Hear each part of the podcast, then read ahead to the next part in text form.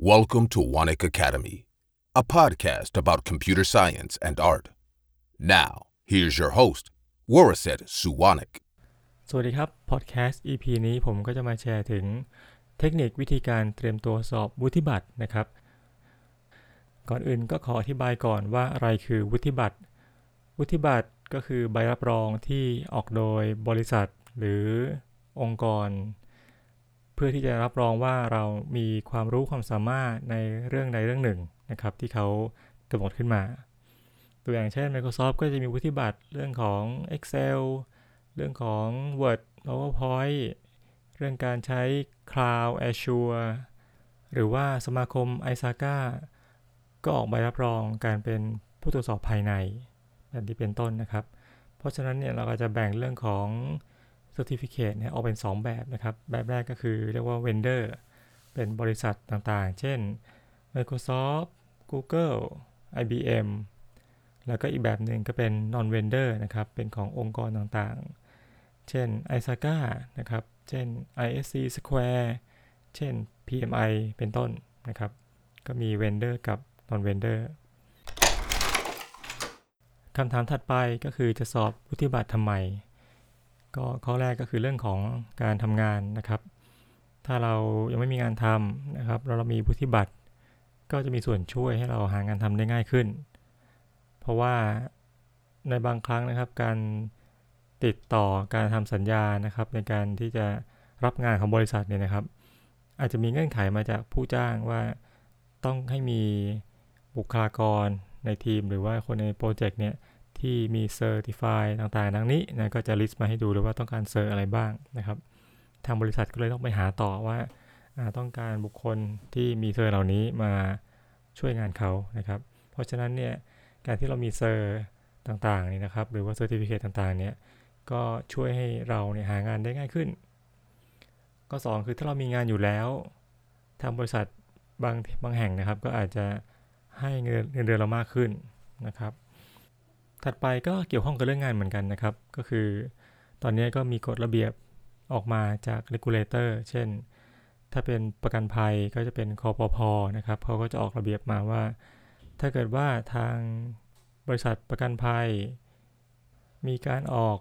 e-policy หรือว่ากรมธรรม์แบบอิเล็กทรอนิกส์ก็ต้องมีเงื่อนไขก็คือว่าต้องมีบุคลากรที่มี cert ดังนี้ มารับรอง เรื่องของความปลอดภัยต่างๆ ถ้าเกิดว่าไม่มีนะครับเขาก็จะทำไม่ได้ห้ามทำนะครับ อันนี้ก็ก็เป็นเรื่องของงานเหมือนกัน เพราะว่าทางบริษัทประกันภัยที่ต้องการจะออกเรื่องของ Electronic Policy ก็ต้องมีการเซ็นรับรองโดยบุคคลที่ถือใบรับรองต่างๆ ที่คอปพอกำหนดมาอาย้อนกลับมาเรื่องของการทำงานนิดนึงนะครับ คือในบางครั้งนะครับเรซูเม่เราเนี่ยก็เขียนว่าเรามีความรู้ความสามารถ เช่นบอกว่าใช้ Excel เป็นใช้ Word เป็นอย่างนี้เป็นต้น แต่ว่าพอองค์กรรับเข้าไปเนี่ยก็บอกว่าใช้ไม่ได้ตามที่เขาคาดหวังไว้นะครับ คือคำว่าใช้เป็นเนี่ยเราก็ไม่รู้ว่าคำว่าเป็นของเราเนี่ยกับเป็นที่หน่วยงานต้องการในขนาดไหน แต่ถ้าเกิดว่ามีการรับรองจาก Microsoft ซึ่งเป็นผู้ที่พัฒนาโปรแกรม Office ต่างๆ ขึ้นมานี่นะครับ มันก็ดูดีกว่าเยอะ ดังนั้นการที่เราเขียนในเรซูเม่ว่าเราใช้ Excel ในระดับที่ดี กับการที่เราบอกว่าเรามีเซอร์ของ Excel ในเรื่องนี้เรื่องนั้นนะครับ มันก็จะแตกต่างกันเยอะและสุดท้ายนะครับก็เป็นการเช็คตัวเองนะครับว่าเราเนี่ยได้รู้เรื่องต่างๆ หัวข้อต่างๆ ครบตามที่ authority หรือว่าเจ้าพ่อในวงการนั้นๆเนี่ย เขาอยากจะให้เรารู้หรือไม่ จริงๆ ตรงนี้ไม่ต้องไปสอบก็ได้นะ ก็คือเราก็ไปเปิดดูหัวข้อในการสอบ cert ว่าเนี่ย cert ตัวนี้ topic ที่เขา include เข้าไปเนี่ยมีเรื่องอะไรบ้าง ก็สามารถเช็คจากตรงนี้ก็ได้เหมือนกัน แต่ว่าถ้าไปสอบเลยเนี่ยนะครับ มันก็จะเป็นการได้ท้าทายตัวเองนะว่าเราต้องไปเตรียมตัวอ่านต้องอะไรพวกนี้นะครับ ซึ่งถ้าเกิดว่าเราแค่ดูหัวข้อเฉยๆเนี่ยบางทีเราก็ คิดว่าเราเข้าใจนะครับแต่พอไปลงในดีเทลแล้วจริง ๆ เนี่ย มันก็อาจจะไม่ได้ตามที่เขาต้องการนะครับ คือเข้าใจอาจจะไม่ไม่ถึงจุดที่ทางด้าน authority ต้องการโโอเคนะ ก็ประมาณนี้นะครับ เรื่องของสาเหตุในการสอบนะ ข้อแรกก็คือเรื่องของงานนะครับ งานก็จะมาจากคอนแทคที่ผู้ว่าจ้างนะครับ ต้องการทีมนะครับที่มีบุคลากรที่ถือ cert นะครับ แล้วก็ข้อ 2 คืองานก็จะมาจากนี่เหมือนกันนะครับ เรื่องของ regulator ซึ่งมีกฎระเบียบว่าในการทำงานบางอย่างเนี่ยครับก็ต้องมีคนที่มี cert เนี่ยมารับรองนะครับ อันนี้คล้ายๆกับเรื่องของการสอบบัญชีนะครับ ที่ว่าทุกปีเนี่ยก็มีการตรวจบัญชี ซึ่งก็ต้องมีการเซ็นรับรองโดยคนที่ถือ cert ต่อไปก็จะเล่าถึง cert ต่างๆ ที่ผมไปสอบมานะครับ cert ตัวแรกก็คือ Sun Certified Java Programmer นะครับ แต่ก่อนเนี่ย Java ก็เป็นของ Sun แล้วตอนหลังก็ Oracle ก็ซื้อไป ก็ก็เลยมีชื่อเป็นตัว S นำหน้าแต่ก่อนนะ เป็น Sun Certified Java Programmer SCJP นะครับ ผมก็ไปสอบในเวอร์ชัน1.4 พอเวอร์ชัน1.5เนี่ยก็เปลี่ยนเยอะเลยนะครับ มีfeature ใหม่ๆเข้ามาเยอะ ตอนนั้นก็ไม่ได้สอบแหละนะครับ ตอนที่สอบไปนะครับก็ไป ซื้อ voucher นะครับซื้อ voucher มาก่อน แล้วก็ไม่ได้สอบเลย เพราะว่า ก็กังวลว่าสอบไม่ผ่าน ก็ใช้เวลานานเลยนะครับเพื่อกว่าถึง deadline นั่นแหละนะครับกว่าถึง deadline ค่อยไปสอบนะเพราะว่ามันจะหมดหมดอายุแล้วต้องไปสอบก่อน deadline มันวิธีหนึ่งนะครับ ในการที่จะสอบ cert นี่นะครับ ง่ายๆนะก็ไปซื้อ voucher มา ซื้อ voucher ปุ๊บก็ต้องสอบนะครับ แล้วก็ ถ้าเกิดเราเสียดายตังค์เราก็ต้องเตรียมตัวสอบให้ดีๆนะครับ โอเคนะครับ ก็วิธีการเตรียมตัวเนี่ย ข้อแรกก็คือ อันนี้ก็คือซื้อหนังสือนะครับ ซื้อหนังสือมาอ่านซื้อหนังสือที่พูดถึงการสอบ cert โดยเฉพาะ ซึ่งถ้า cert ที่มันเป็น cert ที่ยอดนิยมเนี่ยนะครับ ก็จะมีหนังสืออย่างเงี้ยพิมพ์ออกมา และผมก็สอนจาวาอยู่แล้ว ดังนั้นในการเตรียมตัวสอบเซอร์จาวาก็ก็ทำเป็นธรรมชาตินะครับ เพราะว่า ใช้อยู่แล้วเป็นประจำแล้วก็ใช้มาระยะหนึ่งนะครับแต่ถึงแม้ว่าจะสอนอยู่นะครับ ก็ต้องมีหนังสือมาช่วยประกอบ เพราะว่าเขาก็จะลงไปในเรื่องของรายละเอียดนะเรื่องของทริคต่างๆ ในการทำข้อสอบด้วย แล้วก็หัวข้อต่างๆก็ดีนะครับ ในการสอบเนี่ยครับ ต่อให้เราไม่สอบนะในทางที่เขาเป็นคนสอนนะครับ แล้วก็นำหัวข้อที่ใช้สอบ cert เนี่ยมาเป็นหัวข้อที่ในการสอนก็ได้นะครับ แล้วผมก็จะเอาข้อสอบแนว cert นะครับ มาเป็นข้อสอบ ให้นักเรียนได้ทำด้วย เพราะว่าก็ถือว่าถ้าเกิดว่าเขามีโอกาสในอนาคตต้องไปสอบ cert เนี่ยนะครับ ก็จะได้คุ้นเคยว่าเคยสอบข้อสอบแนวนี้มาแล้ว โอเคนะครับ ก็สอบเรื่องของ Java ก็ประมาณนี้นะครับ ซื้อvoucher มาบังคับตัวเองให้ต้องสอบ แล้วก็ใช้สอน แล้วก็อ่านหนังสือประกอบนะครับ เป็นหนังสือที่โดยเฉพาะเลยนะ พูดถึงเรื่องการสอบเซอร์ Java โดยเฉพาะนะครับ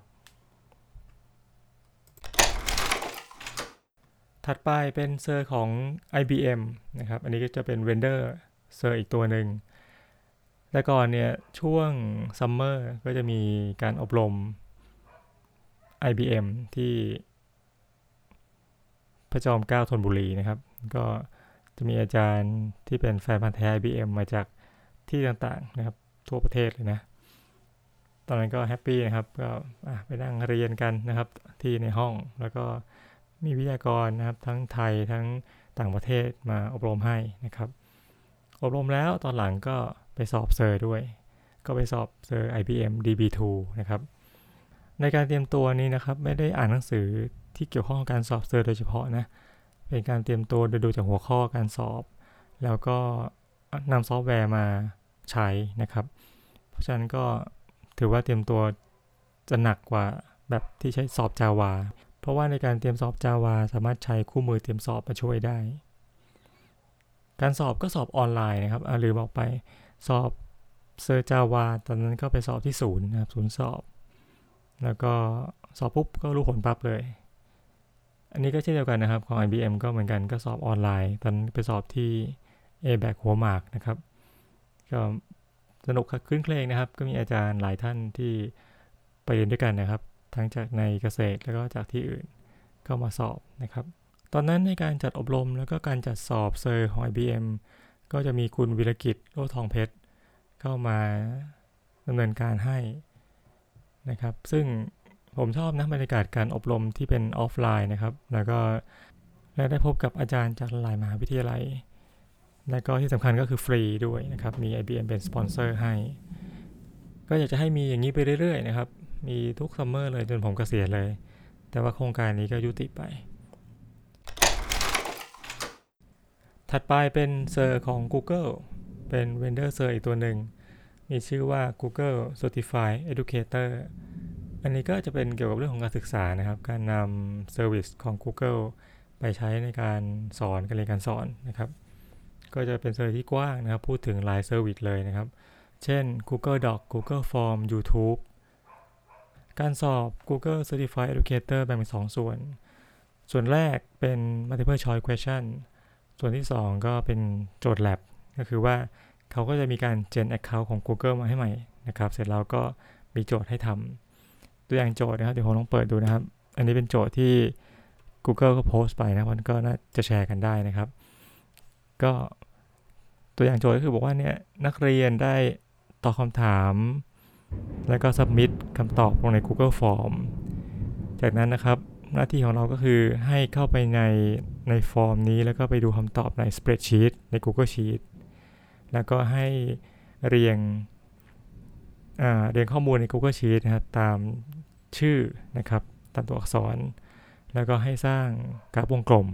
นะครับ อันนี้ก็เป็นโจทย์ซึ่งเราต้องลงมือทำเลยนะครับด้วยใน ใน Google Sheet ใน Google Form ต้องไปเปิดดู เพราะว่าเขาก็เจ๋งมากนะครับเขาก็สร้างเป็น Account ใหม่มาให้เรา แล้วก็ให้เราเข้าไปลองทำปฏิบัติดูนะครับ การสอบก็สอบที่บ้านได้นะ อันนี้แตกต่างจากจากที่เคยสอบไปนะที่ของเป็นของ Java ของ IBM นะครับ อันนี้สอบที่บ้านได้ ข้อแม้คือต้องมีต้องเปิดเว็บแคมไว้นะครับ ให้เขามอนิเตอร์เราได้ออนไลน์นะครับ ก็ประมาณนี้นะครับ เรื่องของการสอบ Google Certified Educator ที่ผมสอบนี่ก็จะเป็นเลเวลหนึ่งนะครับ ค่าสอบก็ราคาย่อมเยานะ 10 เหรียญสำหรับการเตรียมตัวสอบ Google Certified Educator นะครับเขาจะมีหลักสูตรออนไลน์มาให้นะครับ เราก็ไปเรียนออนไลน์นะครับ แล้วก็ในการเตรียมตัวสอบในส่วนของ multiple choice นะครับ ก็ให้ไปดู quiz ต่างๆ ที่เขาถามมาในในคอร์สเนี้ยคอร์สออนไลน์ของเขานะครับ ก็จะแบ่งเก็บรายละเอียดว่าคำถามที่เราน่าจะเจอนะเป็นแนวคำถามที่น่าจะเจอในการสอบนะครับ อันนี้ก็เป็นวิธีการเตรียมตัวสอบทั่วไปนะก็คือว่าต้องรู้แนวนะครับ ต้องไปศึกษามาจากแหล่งต่างๆนะไปหาแนวมาให้ได้นะครับ ถ้ารู้แนวข้อสอบเนี่ยมันช่วยเราได้เยอะ ไม่งั้นมันจะกว้างมากเลยเราเราอ่านไม่ไหวเตรียมตัวไม่ไหวนะครับ ต้องไปหาแนวมาให้ได้นะครับ ซึ่งการหาแนวเนี่ยก็คืออาจจะไป Google ดูนะ นะครับหรือไม่ก็ฟัง YouTube ก็ได้นะครับบางทีคนที่สอบผ่านมาแล้วเนี่ยเขาก็มาแชร์ให้ฟังว่าแนวทางการเตรียมตัวสอบเป็นยังไงนะครับแล้วก็ไปศึกษาจากเขามันก็จะเร็วมากนะครับ อีกส่วนหนึ่งส่วนของการทำปฏิบัติอันนี้ ก็ปกติเราก็ใช้บริการของ Google อยู่แล้วนะครับ ก็ไม่ค่อยมีปัญหาอะไร เราก็ไปเก็บในส่วนที่เราไม่ค่อยคุ้นเคยนะครับนี่คือเรารู้หัวข้อถูกไหมว่าเนี้ยการสอบ cert ตัวนี้ต้องมีหัวข้ออะไรบ้างนะครับ แล้วก็ดูจากเรื่องของคอร์สออนไลน์นะครับ service ไหนที่เราไม่คุ้นเคยนะครับเราก็ต้องไปซ้อมใช้ดูนะครับ เพราะว่าเดี๋ยวตอนสอบจริงก็จะเจอในเรื่องของบาง service ที่เราจะไม่คุ้นเคยนะครับ ต่อไปก็เป็น cert ของ Microsoft นะครับ พูดถึง cert ของ Microsoft เนี่ยผมก็เสียดายนะครับ เพราะว่าตอนที่ Bill Gates เซ็นใบ cert เนี่ยผมไม่ได้สอบ พอตอนหลัง Bill Gates เขาไม่ได้เป็น CEO แล้วผมค่อยไปสอบ ที่สอบไปก็เป็น cert Office นะครับ ชื่อ cert ก็คือ MOS Microsoft Office Specialist ก็จะมีเรื่อง Word กับ Excel ที่ไปสอบมานะครับ ก็ตอนนั้นบริษัท AIT เขาก็จัดอบรมให้ แล้วก็จัดสอบให้ฟรีสำหรับครูและอาจารย์ แต่ว่าก่อนวันอบรมเนี่ยผมก็จะมีการเตรียมตัวสอบก่อนเลยนะครับ ก็เริ่มต้นจากการอ่านหัวข้อก่อน จากนั้นก็ลอง Google ดูนะครับว่าเขามีวิธีการสอบยังไงนะครับ วิธีการเตรียมตัวยังไง ก็มีคนแนะนำมาว่าให้ลองใช้ Gmetric ก็ไปโหลดมานะครับ ก็เป็นเหมือนกับเป็นการซ้อมสอบเลยนะครับ ก็จะมีเหมือนกับเป็นเห็นแนวให้รู้เลยว่าเออแนวข้อสอบน่าจะประมาณนี้ การสอบของ Microsoft นะครับ Office เนี่ยเขาให้ทำจริงนะครับ มีโจทย์มาให้ทำเป็นโจทย์ปฏิบัติเลยนะครับ ก็คือให้เป็นโปรแกรมให้ทำในโปรแกรม Word ใน Excel ของจริงเลย เสร็จแล้วก็กด submit ไปนะครับทำเสร็จแล้วก็ส่งไฟล์ไปให้กับตัวตรวจนะครับ เพราะฉะนั้นในการเตรียมตัวนะครับก็ต้องดูหัวข้อมาก่อนนะครับ ซึ่งปกติแล้วเว็บเพจเกี่ยวกับการสอบเซอร์ก็จะมีหัวข้อมาให้นะครับ จากนั้นเนี่ยเราก็ลองไปสอบถามดูนะถาม Google ดูนะว่ามีวิธีการเตรียมตัวยังไงนะครับ ในการที่จะสอบให้ผ่าน แล้วก็ลองทำตามดูนะครับ ลองเลือกดู ถัดไปก็พูดถึงเซอร์ที่เป็น non vendor บ้างนะครับ ก็เป็นเซอร์จากสมาคม i s a k a ISACA IS ก็คือ Information System AC ก็คือ Audit and Control แล้วก็ A สุดท้ายก็คือ Association นะครับ ก็เป็นสมาคมที่พูดถึงเรื่องการตรวจสอบภายใน แล้วก็การควบคุมภายใน ตอนหลังขอบเขตของสมาคมก็กว้างขึ้นนะครับ ครอบคลุม IT ทั้งหมดเลย เพราะฉะนั้นก็จะเปลี่ยนไปนะครับเป็น ไม่มีชื่อย่อแล้วนะครับ ISACA ก็เป็น ISACA เลย ไม่ต้องย่อมาจาก auditing แล้วก็ control แล้วนะครับ ก็ ISACA เป็นสมาคมเก่าแก่นะ มีตั้งแต่ปี 1967 นะครับ มีมานานแล้ว แล้วคนที่ถือ cert ยุคแรกๆก็เกษียณไปแล้วนะครับ ผมก็ไปสอบ cert CISA เป็นเรื่องของ Certified IS Auditor นะครับ การเตรียมตัวสอบก็ไปอบรมนะเข้าคอร์ส 5 วันนะครับ น่าจะเป็นคอร์สสามวันก่อนมั้งนะครับ เบื้องต้นก่อนหรือวันหนึ่งไม่แน่ใจนะครับ เสร็จแล้วก็เข้าคอร์สอีก 5 วันนะครับมีเสียงฟ้าร้องเป็น background ด้วยนะครับ เข้าคอร์ส5วันแล้วก็จากนั้นเนี่ยก็เตรียมตัวอีก 5 เดือน เพราะว่า ISACA มี 5 โดเมนนะครับก็กะว่าวางแผนไว้นะว่าเนี่ยจะสอบ cert CISAนะครับ มี 5 โดเมนที่จะสอบ ก็กะไว้คร่าวๆอะโดเมนละเดือนแล้วกันนะเพราะว่าทำงานไปด้วยนะครับ แล้วก็ ต้องเตรียมสอบไปด้วยนะครับ ตอนเรียนนี่จะพูดถึงการเรียนการเรียนกันแล้วกันครับ ตอนที่อบรมเนี่ยมีก็จะมีตัวอย่างของข้อสอบให้ดูนะนะครับตัวอย่างข้อสอบแบบที่มีในสไลด์นะครับ ปรากฏว่าทำเนี่ยตอบไม่ตรงเลยนะครับคนละแนวเลยแล้วแต่ว่าเพื่อนๆในห้องเนี่ยเขาก็ตอบตรงนะครับ เราก็เลยโอ้โหนะคือคล้ายว่าในห้องเราก็เป็นประมาณว่าต่ำกว่า ค่าเฉลี่ยนะครับการตอบคำถามตอบไม่ได้ไม่ได้เลยนะครับ แต่ก็เตรียมสอบเตรียมเยอะนะครับ ก็คือที่บอกไปว่าแผน 5 เดือนนะครับ เก็บว่าเดือนละโดเมน ก็มีหนังสือ 2 เล่ม เล่มแรกก็คือเป็น reference นะครับ เป็น manual เล่มที่ 2 ก็จะเป็นเรื่องของครั้งข้อสอบ หลักๆแล้วเนี่ยให้อ่าน ให้ทำข้อสอบในครั้งนะครับ เป็นเล่มที่เป็นมีข้อสอบอยู่ โดเมนน่าจะมีประมาณ 200 ข้อผมจำไม่ได้นะครับข้อสอบเยอะมากนะครับ ก็ไล่ทำไปนะครับทำไปเรื่อยๆ ในการทำข้อสอบเนี่ยไม่ได้ทำแบบเพื่อท่องจำข้อสอบนะครับ เราทำเพื่อหาแนว หาหลักบางอย่าง เช่น ถ้าเกิดมาแนวนี้ต้องใช้หลักนี้ในการตอบ เวลาที่เราเจอข้อสอบจริง ๆนะครับ เราถ้าเรามีหลักบางอย่างนะครับไว้ยึดเนี่ยเราก็จะมั่นใจว่าที่เราตอบมันน่าจะโอเค เพราะว่า กินน้อยก็มีหลักอะไรบางอย่างแหละในการในการตอบนะถ้าเกิดว่าเราตอบโดยที่เราไม่มีหลักในการยึดเนี่ยมันจะเคว้งแล้วทำไปถึงจุดหนึ่งเนี่ยมันรู้สึกว่าข้อนี้ก็ไม่มั่นใจข้อนี้ก็ไม่มั่นใจนะครับ ซึ่งพอเราทำข้อสอบจริงเนี่ยตอนนั้นก็ไม่มั่นใจนะว่าจะสอบผ่านนะครับทำไปก็ผิดหรือเปล่าเนี่ยเพราะว่ามันจะเจอข้อสอบประเภทที่ว่าต้องมีการชั่งน้ำหนักนะเช่นบอกว่าข้อสอบเป็นเป็นชอยนะสี่สี่ชอยนะครับ ก็ตัดทิ้งเหลือสองละอีก 2 ข้อนี้ต้องมานั่งชั่งนะครับ ชั่งน้ำหนักว่าเนี่ยอันไหนที่มันคือมีคำถามประเภทว่า most concern ก็คือว่าอะไรเป็นสิ่งที่ auditor เนี่ยจะกังวลมากสุดอย่างเงี้ยนะครับ เราก็ต้องมาช่างว่ากรณีนี้นะน่าจะกังวลมากสุดอะไรอย่างนี้ยนะครับ ช่างพลาดไปเนี่ยก็คือศูนย์นะครับ มันก็ถ้าเรามีหลักมาช่วยในการชั่งน้ำหนักเนี่ยมันก็จะช่วยเราในการตอบคำถามได้นะครับ แล้วก็ทำข้อสอบได้อย่างมั่นใจมากขึ้น การที่เรามี มีตัวอย่างของข้อสอบนะครับ ก็ดีมากเลยทำให้เรารู้แนวนะสำคัญมากผมเน้นตรงนี้มากๆเลยนะที่ว่าเราต้องรู้แนวข้อสอบเพราะถ้าไม่รู้แนวเนี่ย มันจะเตรียมตัวไม่ไหวนะครับ เนื้อหามันเยอะมากนะครับ ในทุก ๆ เรื่องที่จะสอบนั่นแหละนะครับ ก็ต้องศึกษาหาแนวทางมาหนังสืออีกเล่มก็คือแมนนวลก็ใช้นะครับ เวลาที่ต้องการรายละเอียด หรือว่าต้องการข้อมูลเพิ่มเติมเนี่ยเราก็ไปเปิดแมนนวลดู เสร็จแล้วก็สรุปลงใน mind map นะครับก็คือโดเมนหนึ่งเนี่ยผมก็ทำ mind map หลายแผ่นเลยนะครับ ก็สรุปนะครับวิธีการเตรียมสอบซีซ่านะครับ ก็คือผมอบรมพออบรมนะครับ แล้วก็ทำข้อสอบในครั้งข้อสอบ แล้วก็มีการใช้ mind map เข้ามาช่วยในการสรุปทบทวนนะครับ ถัดไปก็เป็นเซอร์เกี่ยวกับเรื่องการบริหารโครงการของ PMI หรือว่า Project Management Institute นะครับ ก็จริงอยากสอบ PMP นะ แต่ว่าประสบการณ์ทำงานไม่ถึงนะครับ ก็เลยไม่คุริฟายที่จะไปสอบได้ ก็เลยไปสอบอีกตัวหนึ่งก็คือ CAPM นะครับ เป็น Certified Associate Project Manager นะครับ ก็วิธีการเตรียมตัวคือเข้าอบรม อบรม PMP เลยนะ แต่ว่าสอบเป็น CAPM นะครับ อบรม PMP กับ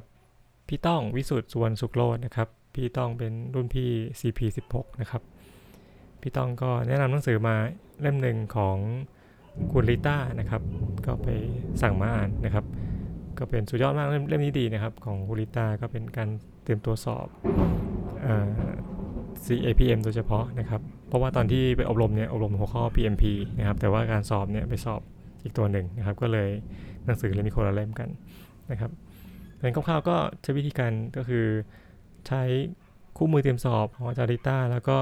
ใช้การอบรมเข้ามาช่วยในการเตรียมตัวสอบตรงนี้นะครับ แล้วก็เซอร์สุดท้ายนะครับก็คือ CISSP เป็นเซอร์จาก ISC Square นะครับ วิธีการสอบก็คล้าย ๆ กันคือเข้าอบรม 5 วันนะครับ อบรมที่อบรมที่จัดโดยบริษัท ASIS นะครับ อบรม 5 วันเสร็จนั้นก็ไปสอบนะครับ การเตรียมตัวสอบก็ทำ mind map แล้วก็